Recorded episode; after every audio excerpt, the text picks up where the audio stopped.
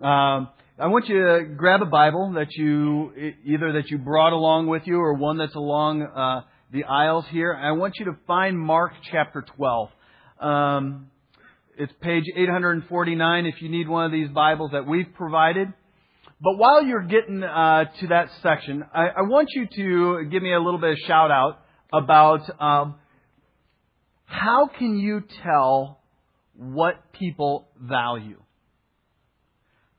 What actions do people do? What things do they say? What, how can you tell that people value something immensely? Diane. They give their time and their money. How else can you tell that people value something?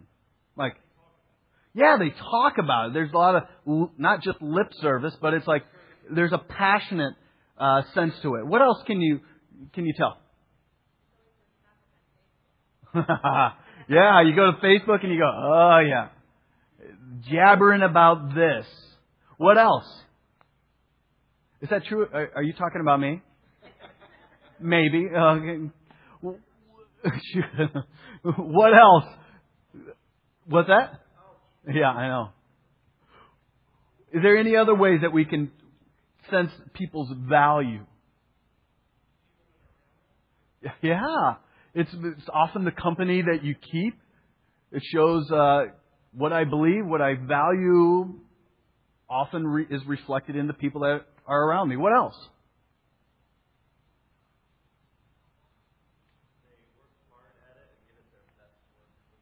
Ah, yeah. They put effort towards it, time, energy, and give their absolute top notch or as best as they can. What else? Anything?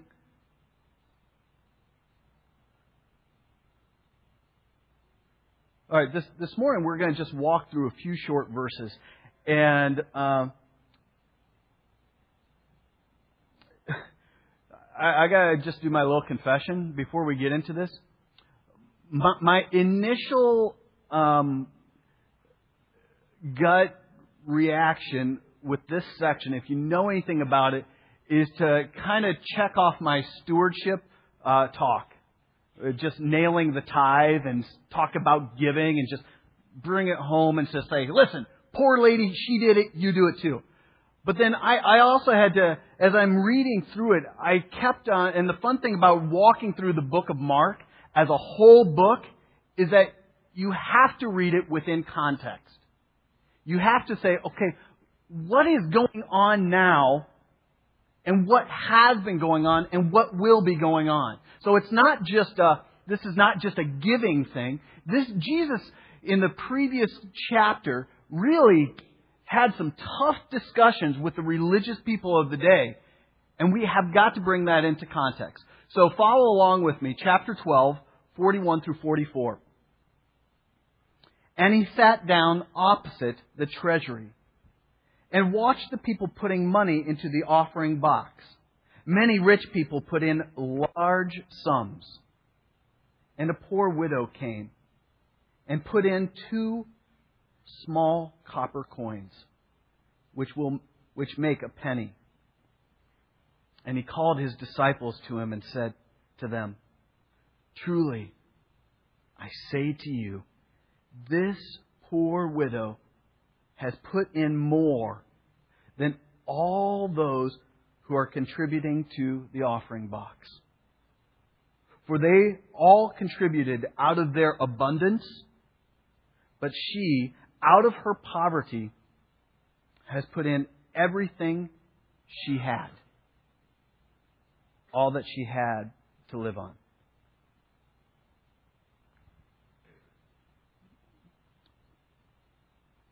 A little bit of background.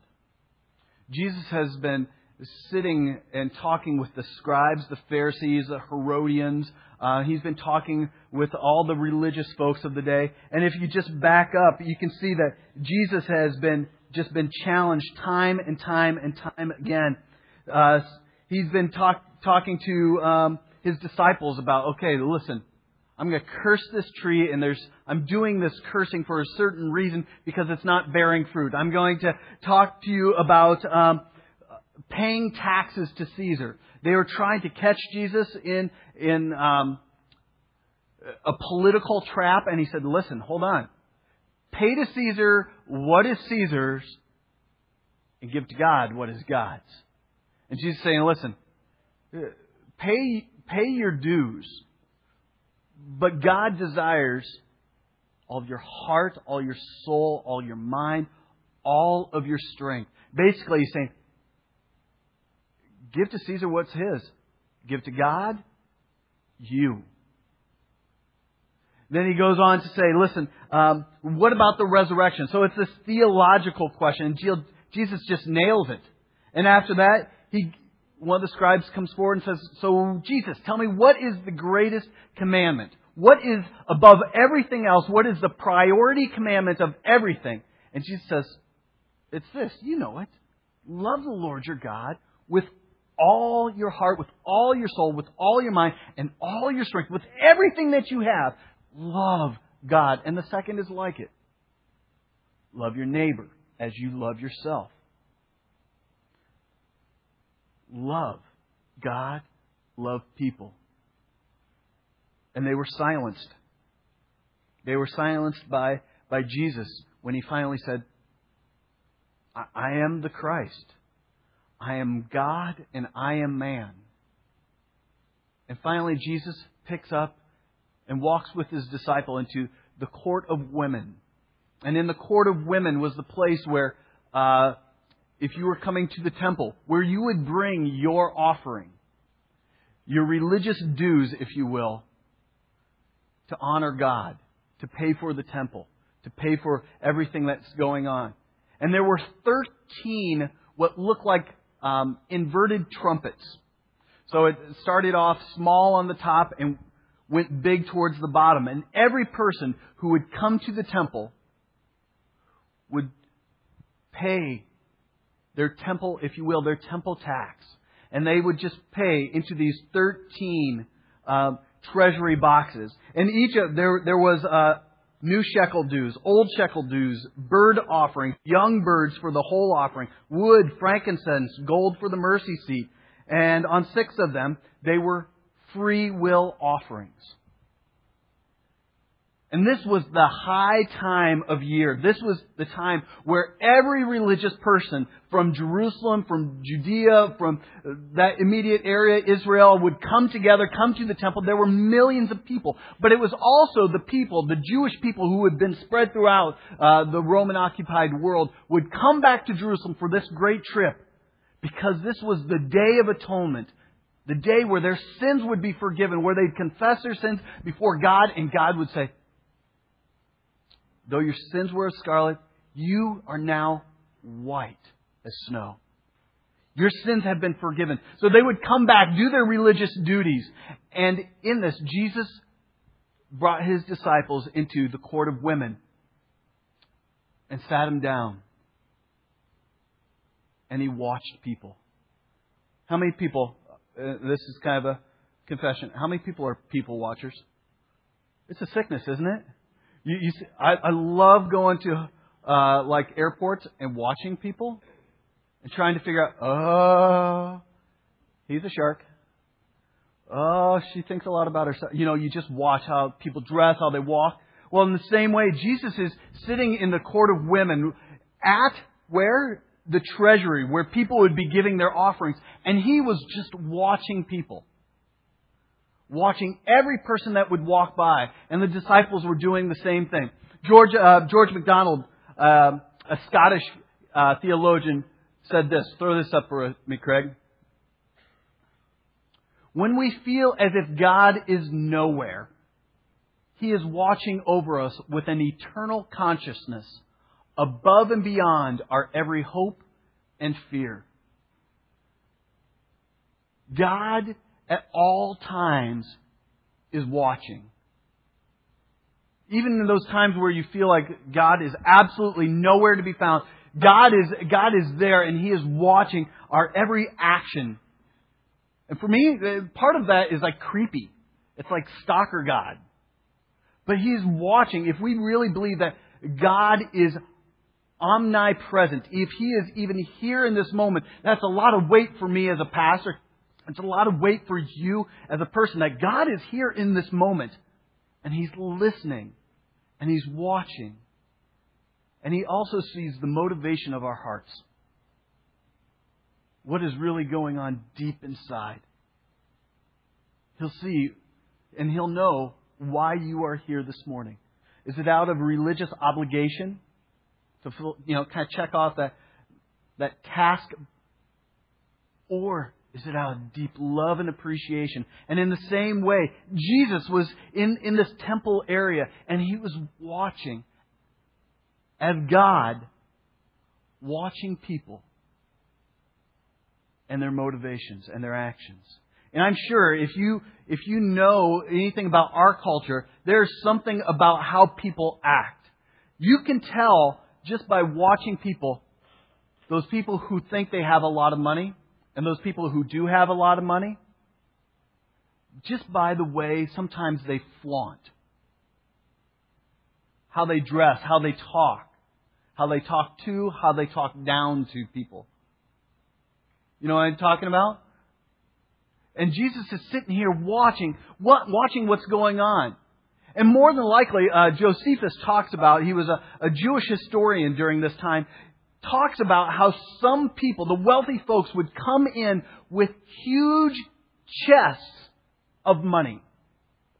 Can you imagine what would happen? I'd be one following along going, holy cow, check this out. And, and the drama that would come with taking in these huge chests of wealth and bringing it into the temple courts. I'm sure that there's not this, this pious, quiet moment. A lot of times it's a, grabbing as much as you can and shoving it down these, these trumpets of offering. And Jesus is checking that. You can even see it here. He sat down and he's watching people put money into the offering box. Many rich people put in large sums. Now here, there is no condemnation whatsoever. He's not saying anything bad about rich folks. He's not saying about giving large offerings. Nothing wrong with that. But there's something that caught his attention something that just made his heart leap for joy. Many people put in large sums. And a poor widow came and put in two small copper coins.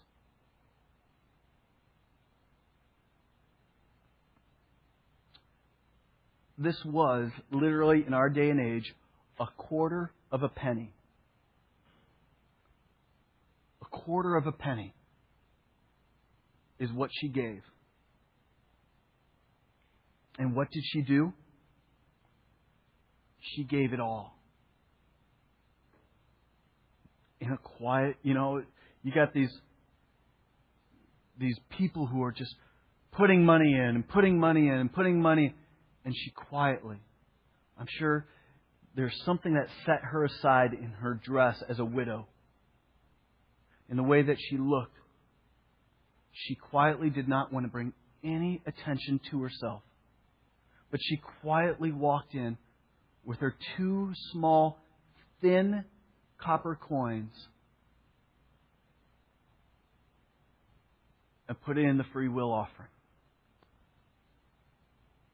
And I'm sure when those two small copper coins hit the bottom, hit the other coins, hardly a noise was heard among the clatter and the noise of all the other offerings going on. Her two small coins made no noise to the human ear. But there was something that caught Jesus' attention. Where what did he do?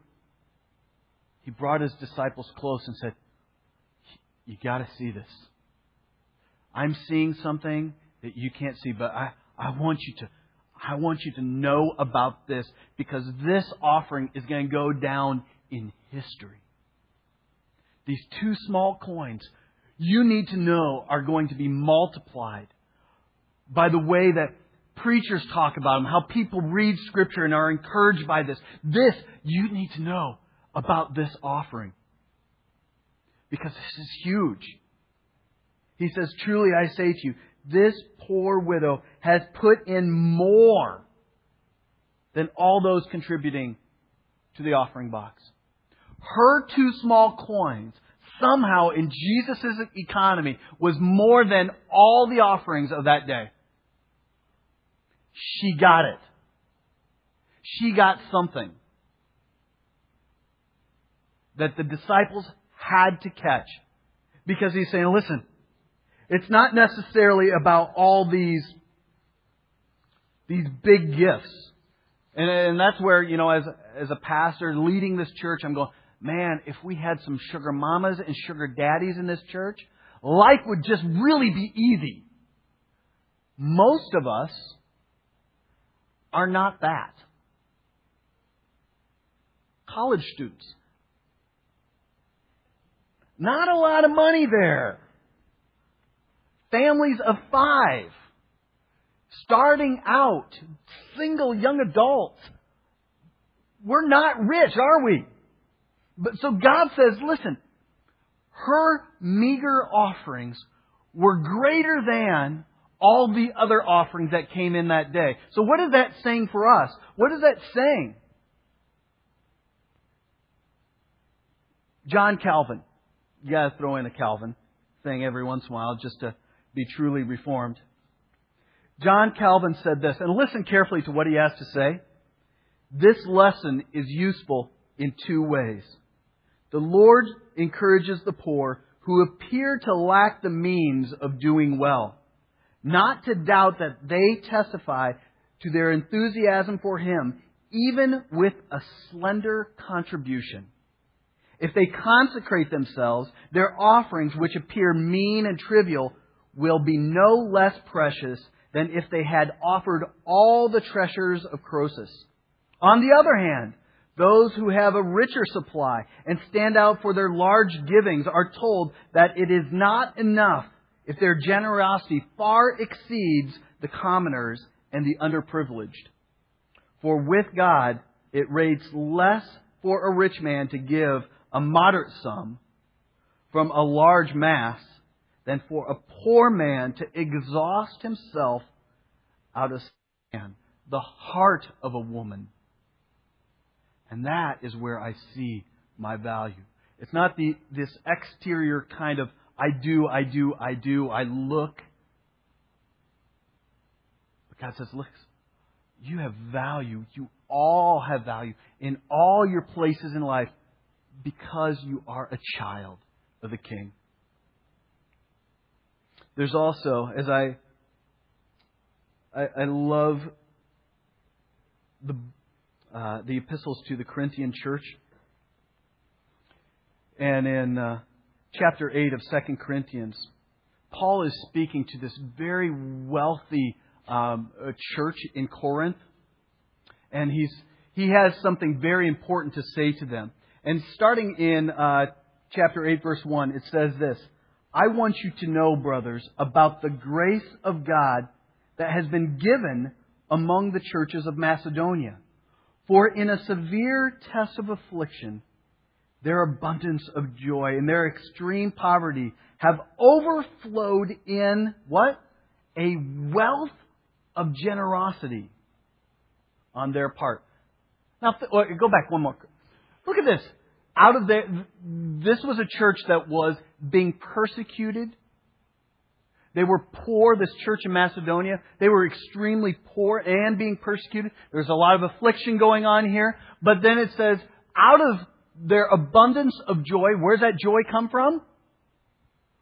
Hopefully not in doing things, but their, their joy is found deeply in Christ. Out of their abundance of joy and their extreme poverty, put those two things together, have overflowed a wealth of generosity on their part. Then it goes on to say this For they gave according to their means, as I can testify, and beyond their means of their own free will, begging us earnestly for the favor of taking part in the relief of the saints. And this, not as we expected, but they gave themselves first to who? to the Lord, to God, and then, by the will of God, to us. And there's something beautiful about this, this progression. They gave themselves first fully to the Lord. And then, out of response to that, they gave themselves with extreme generosity to people they had no clue, people they've never met. A poor group of people, abundant generosity, a wealth of generosity. Here's the thing that I'm pretty sure of that God doesn't want our money. He wants us. God wants us. God doesn't need our money. He wants our hearts, our souls, our minds, our strength. He wants everything about us. And He wants obedience. He wants love. He wants worship. And like Steve said, not just the songs, lift up your hands and have a kumbaya moment. He wants our lives completely. He wants us to worship with our time, uh, the way that we love our neighbors as we love ourselves. He wants us to love Him by the way that we study for the classes that we're taking. He wants us to love deeply in every way possible with our whole lives, 24 7. He wants us to love Him deeply by the way that we love our spouses, by the way that we love our children, by the way that we love the homeless man or woman, by the way that we love that's what he wants. He wants that. However, we cannot give ourselves to him apart from our money. We cannot give ourselves fully to him apart from our money. Because that's part of us, isn't it? So I'm not I promised I wasn't going to make this a tithing. But it is true that money speaks. It tells us where our hearts are. And the best remedy for many of us, myself included, is to fall in love with God with all of our heart. Fall deeply in love with God with all that we are. Because where our heart is, so will be our treasure so will be how we spend our time, how we talk, how we love the people around us. And the best uh, example of love, the best example of care, the best example of Christ's provision for us was not a meager sacrifice. It was a rich sacrifice paying the ultimate cost the death on a cross that a criminal could only uh, pay. And we celebrate it on a weekly basis as brothers and sisters in Christ by taking communion together and remembering the great gift of grace and mercy shown to us. And hopefully, out of the remembering that He gave His body that we see in the bread, the blood as we see in the cup, in the, in the juice, that we see out of this, and we are re reminded and re reminded, man, God loves me. And out of my faithful obedience, out of my great joy, love, and appreciation and gratitude, I serve Him and give Him my all as He has given me His all. So for that reason, we, we come to this table and we take this bread and we hear Jesus' words saying, This is my body broken for you.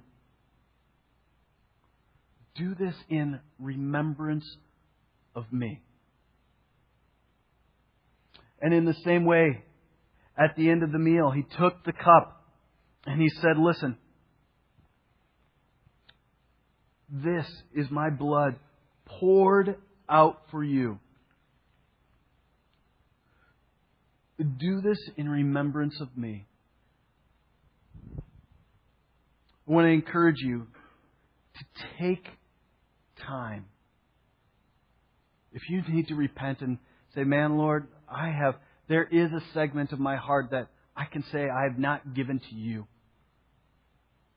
In fact, I'd, like to keep that small coin to myself and not allow you to be Lord of that. Allow this time to, for the Spirit to work in you, convict you, and remember and believe in what He has done and is doing in you. Would those who are serving please come forward?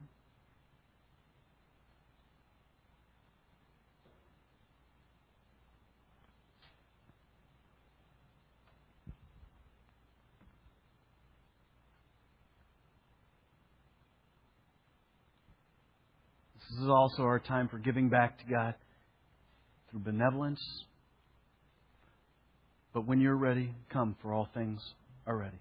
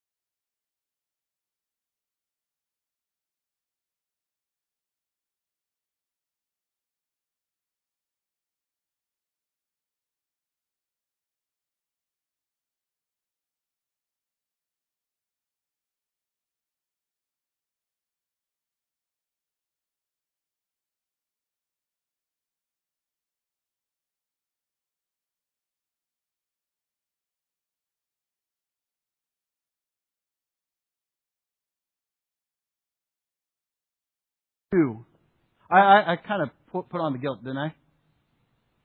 And that's kind of what the law does.